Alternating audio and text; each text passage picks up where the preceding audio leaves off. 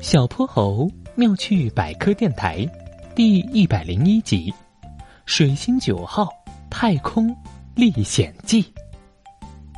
宇宙浩瀚，飞向水星。波波城科技中心，小泼猴、哼哼猪和河马憨憨正在模拟驾驶舱里跃跃欲试。随着“滴”的一声按下启动键，他们所乘坐的水星九号被发射出了地球大气层。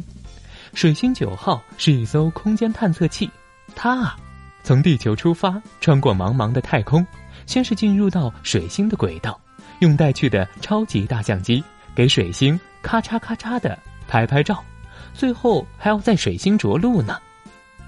嗯嗯嗯，憨憨，你设计的这个探测器简直太酷了！我敢保证，到了水星之后，它会变成一艘小潜艇，对不对？哼哼。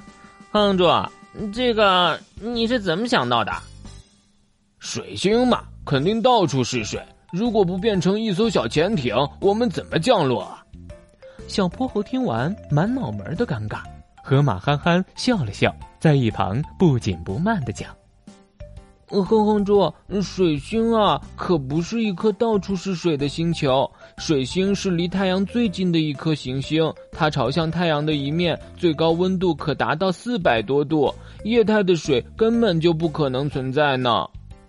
啊，原来水星上没有水哟。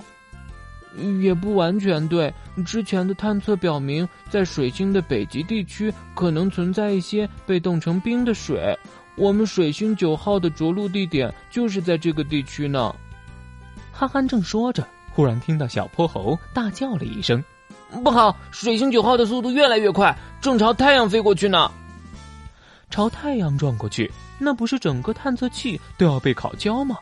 小泼猴、哼哼猪和河马憨憨也要被烤熟了，情况危急，这可怎么办？”小泼猴，快快拉下减速闸！水星九号需要先降低速度，然后在水星的吸引力下慢慢滑入水星的轨道，否则的话，它就要掠过水星，撞向太阳呢。小泼猴连忙在模拟器中拉下了减速闸，水星九号缓缓的朝水星飞了过去。哇哦，成功了！宇宙浩瀚，哼哼猪到达水星。现在我们要去水星上寻找大冰棍儿了！啦啦啦啦啦！小泼猴和憨憨看了看正馋得流口水的哼哼猪，一脸尴尬，又无可奈何的笑了。小泼猴妙趣百科，一天一个小知识。如果你喜欢小泼猴，想和我成为好朋友，一定记得点击订阅哦。同时，非常欢迎大家在节目下方留言，把心中的大问题、小问题告诉小泼猴，我们会从中挑出好玩有趣的来做解答和分享。被挑中问题的小朋友还会有一件小礼物送给你哟。